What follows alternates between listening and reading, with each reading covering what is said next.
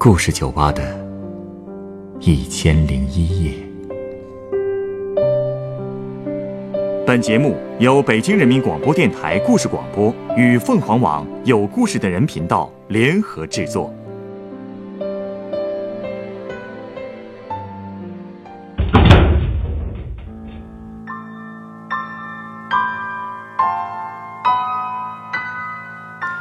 欢迎光临故事酒吧。笑气对很多人而言是一个陌生的词汇。虽然它还没有被定义为毒品，却和毒品一样能给人带来毁灭性的伤害。今天来到酒吧的这位客人就有切身的体会。笑气到底给他的生活带来了多少灾难呢？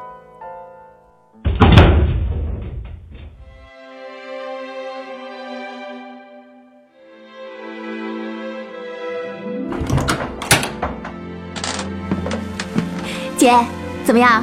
这儿不错吧？嗯，欢迎光临。老板，啊，这是我表姐，她腿不太好。啊，来来来，坐这边的桌子。啊，我来帮你推轮椅。谢谢啊。嗯，我今天是带我姐出来散散心的。腿脚不方便，总在家里待着，是得憋坏了。啊，来，这是热的柠檬水。啊，谢谢。嗯。那边墙上粘的气球挺好看的，呃，老板啊，能不能先把那些气球摘了？我姐她至于这么紧张吗？呃，怎么了？啊，我变成现在这个样子，就是打气球打的。打打气球？什么意思啊？你不知道打气球的意思？嗯，就是吸笑气。笑气？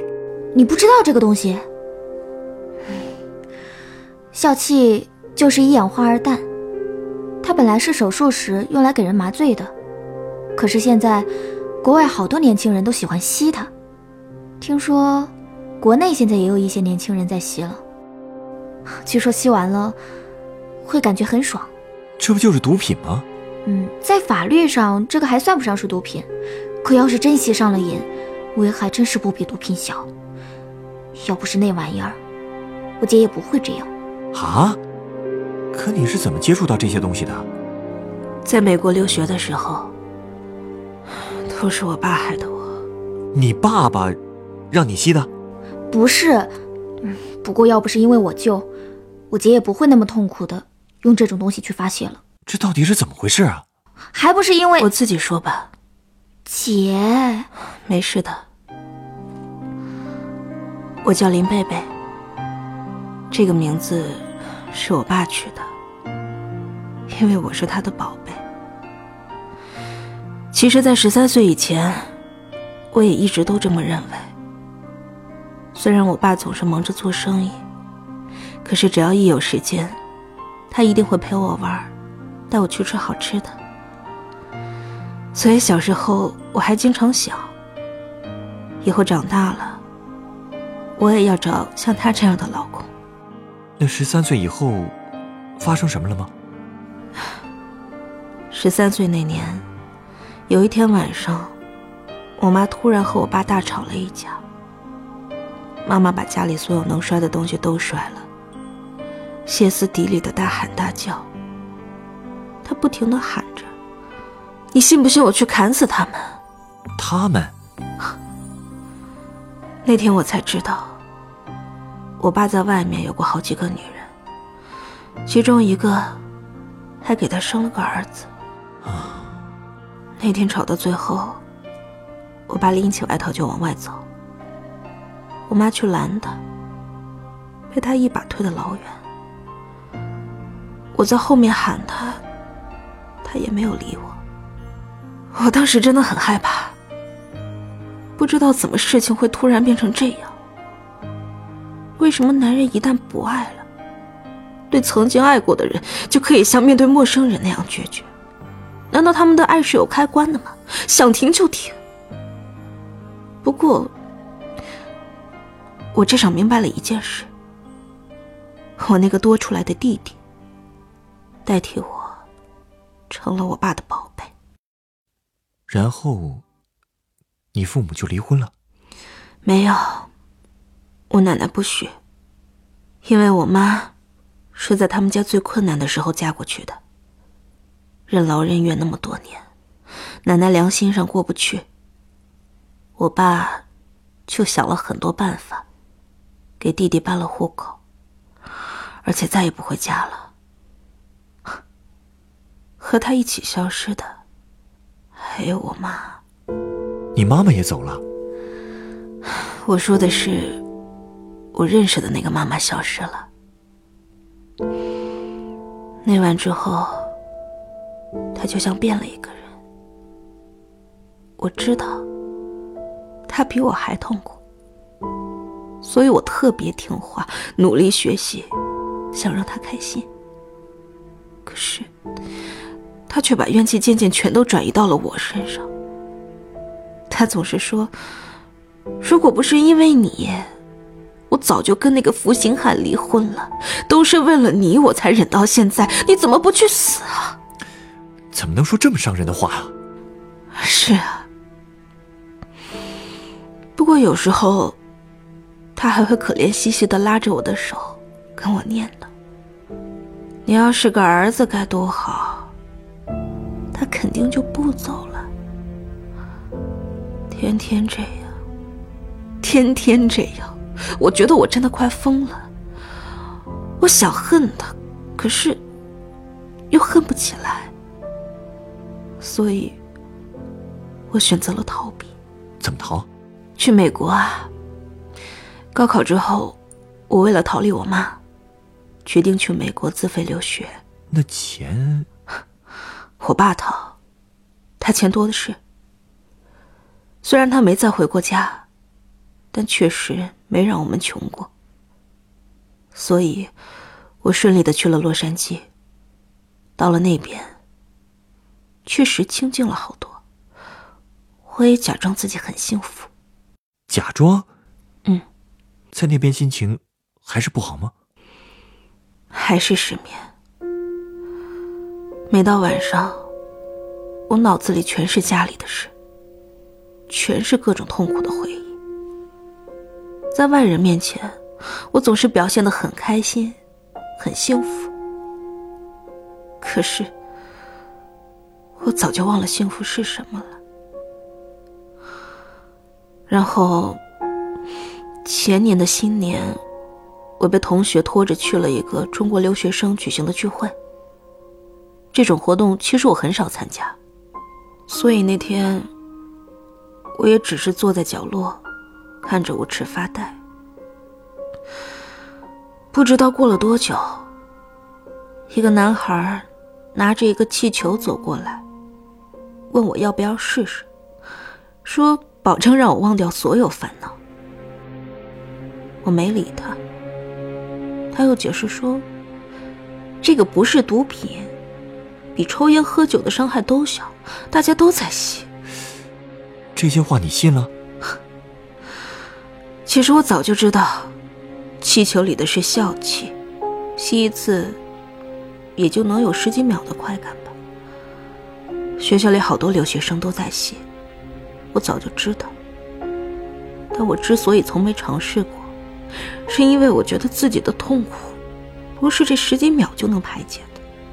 那你为什么之后又决定吸了呢？因为空虚啊。我看到舞池里的人。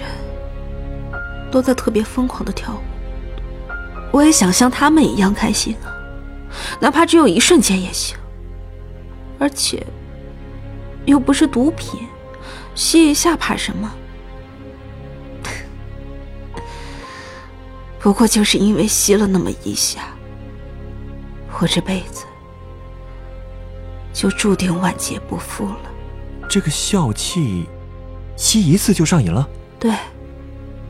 第二天，我就再也不想去上学了，躲在房子里只想打气。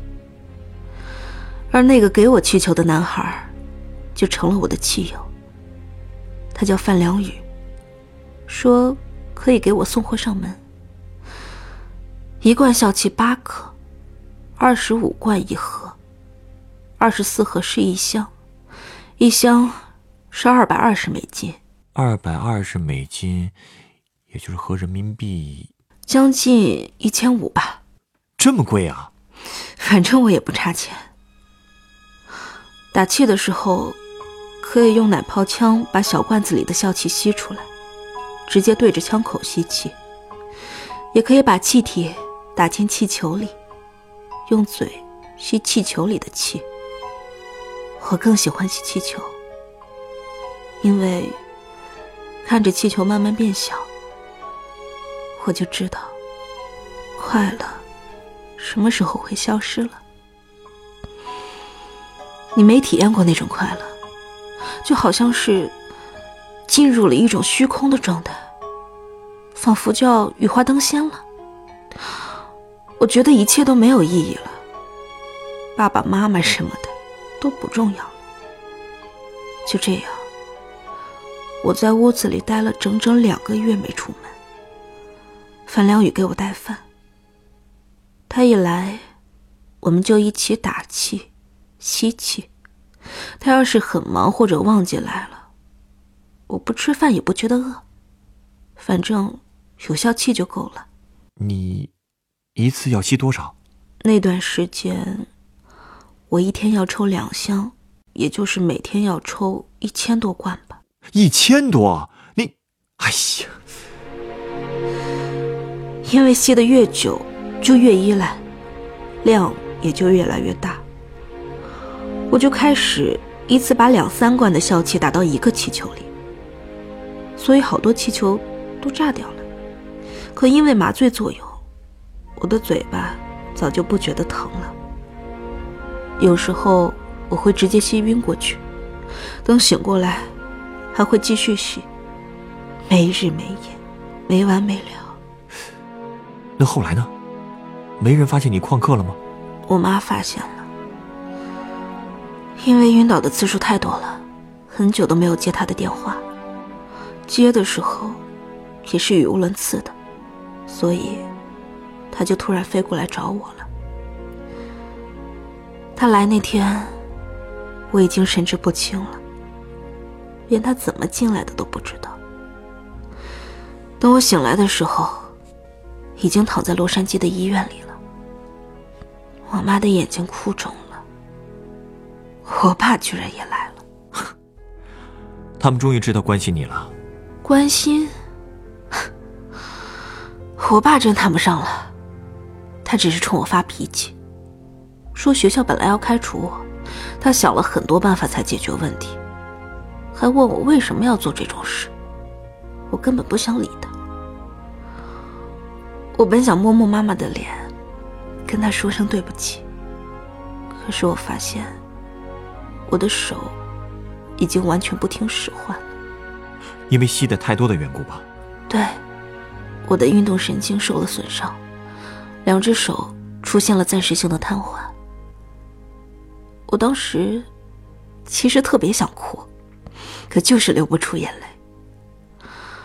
就是那一刻，我发现我理解我妈了。原来每个痛苦的人都拼了命想要找个发泄口。不然真的要难过死了。我是我妈的发泄口，而笑气就是我的发泄口。痛苦的时候确实需要发泄，但这种发泄绝不能以伤害自己和别人为代价。这难道不是基本的原则吗？冷静的时候当然会这么想，可当你真痛苦到一定程度，你真的会考虑到这些基本原则吗？我妈是爱我的，可她过去。不也狠狠的折磨过我吗？不过，他看到我那样，好像终于也清醒了，一直陪着我，天天哭，但是再也没有骂过我一句。我爸待了三天就回国了，只丢给我一句话，说如果我再打气，就断了我的卡。可你知道吗？就算我已经那个样子了，可我还是想他。我明知道这是饮鸩止渴，可那种依赖感，真不是说停就能停的。哎呀，就没有什么机构可以帮你断掉这个瘾吗？有啊，戒毒所就可以。而且我也去了，在那儿有个黑人女老师告诉我，正常人开心的指数如果是七十，你就是在通过放纵，把指数强行升到了一百，那么多出来的三十，其实是在透支你以后的快乐。也就是说，以后你只会有四十的快乐。而你越难过，就会越想要放纵自己，获取快感。长此以往，对于快乐的需求就会越来越多。他还跟我讲了他自己的故事。他因为肤色和贫穷，受尽了歧视，但是，他一直在努力好好生活。毕竟，生命只有一次。说的对，生命只有一次。而且透支的快乐迟早是要还的，你总得为未来想一想。我知道，所以在戒毒所，我一直很努力，而且也有了一些效果。出来的时候，我看见我妈终于笑了，而且她决定不回国了，要一直陪我读书，直到我毕业。除了上课的日子，他对我寸步不离，给我做饭，带我散步，陪我睡觉。之前那个好妈妈，好像又回来了。这不是很好吗？可你现在怎么？因为我的心瘾还是没断。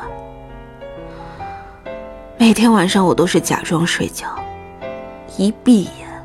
脑子里全是五颜六色的气球。后来，我终于又等到一个机会。当时学校里举办游学夏令营，我报名参加了。就是因为活动地点是在另外一个城市，我妈可能觉得我状态还不错，最后就答应了。你就利用那个机会，又又复习了。我去了事先订好的海边度假别墅，范辽宇在那儿等我。他准备了五十箱笑气，还带来了几个汽油。不到三天，我们就吸光了四十多箱。地上堆满了金属罐子和我们的呕吐物，有一个汽油，甚至打的大小便都失禁了，全身都是臭味。我也动不了了。那时候，我感觉自己已经快要死了。我最后醒过来的时候，又是在医院里。这次，我的腿彻底动不了了。大夫说我是肢体亚急性瘫痪，不过经过训练是可以恢复的。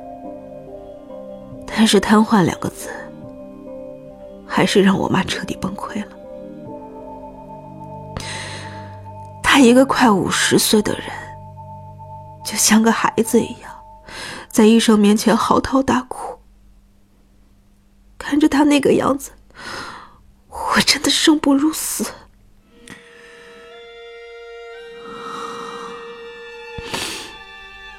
后来，他一直对我寸步不离。帮我做康复训练，我的身体也一天天好起来了。不过范良宇就没那么幸运了，他吸的比我多，这辈子恐怕都要躺在床上了。真是罪有应得。我住院的时候，我妈就给我办了退学。她说：“只要你好好的，上不上学都不要紧了。等你好了。”我们就回国，再也不来这个鬼地方了。所以出院以后，我们就回来了。我知道自己特别没出息，特别可恨，可我就是忍不住。我甚至不知道自己还会不会复习。如果再碰到，是不是还能经得住诱惑？姐，我们绝不会再让你接触到那东西的。等你腿彻底好了，咱们就出去玩，总有办法让你彻底忘了那玩意儿。要是真能这样就好了。肯定能。老板，我和我姐小时候是一起长大的，她过去真不是这样的。要不是因为她爸，她也不会把自己糟践成这样。其实也挺奇怪的。我最恨的就是我爸了。可你们知道吗？我打气时，脑海里浮现的最多的身影，也是他。是你十三岁以前的他吧？嗯。你的心情我理解。这样，我送你一杯鸡尾酒吧。呃，老板，有没有不带酒精的呀？我姐这身体现在……我知道，你放心吧。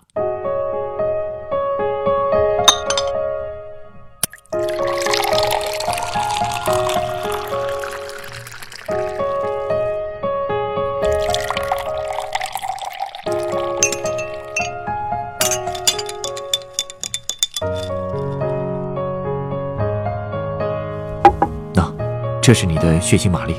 血腥玛丽？说不要带酒精的吗？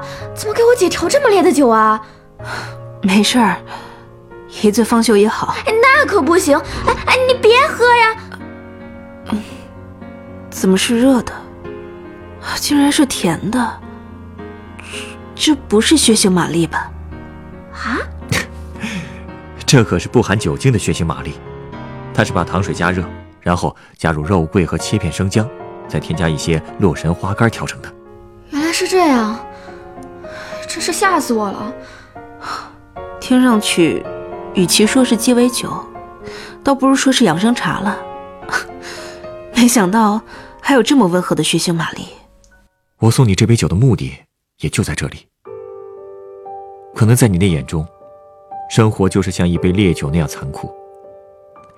但你有没有意识到，虽然你的家庭很不幸，但是至少是衣食无忧的，这已经是不幸中的大幸了。就像这杯无酒精的血腥玛丽，你的生活其实远远比你想象的要温和得多。世界上痛苦的人很多。但这并不是他们自甘堕落的理由。人活着，必须要有一个清晰的底线，知道哪些事是可以尝试，哪些事永远都不能触碰。可是我已经碰了，就算我的生活不是一杯烈性酒，我也早就把这杯酒弄得血迹斑斑了。没关系，因为这杯酒的基底并没有改变。就算没有父亲的爱。可你依然拥有爱你的妈妈、妹妹，和很多其他关心你的亲友。我想问你，你有没有靠你自己的力量去获取过快乐？如果你真的尝试过，你就会发现，通过奋斗赢得的快乐，会远远比那十秒的快感更幸福。无论是物质还是身体，你还有足够的本钱去为自己、为你妈妈努力活一次。当你找到一个正确的途径，可以让自己发光发热，照亮别人的时候。你就会发现，你的生活会远远比几个干瘪的气球更加五彩斑斓。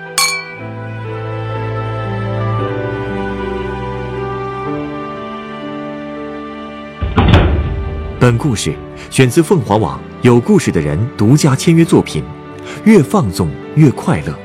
原作齐秦，改编制作程涵，演播徐徐、赵爽、陈光，录音董珂。严乔峰，人人都有故事，欢迎搜索微信公众号“有故事的人”，写出你的故事，分享别人的故事。下一个夜晚，欢迎继续来到故事酒吧，倾听人生故事。收听最新节目，请关注北京故事广播，工作日每晚九点播出的《故事酒吧》的一千零一夜。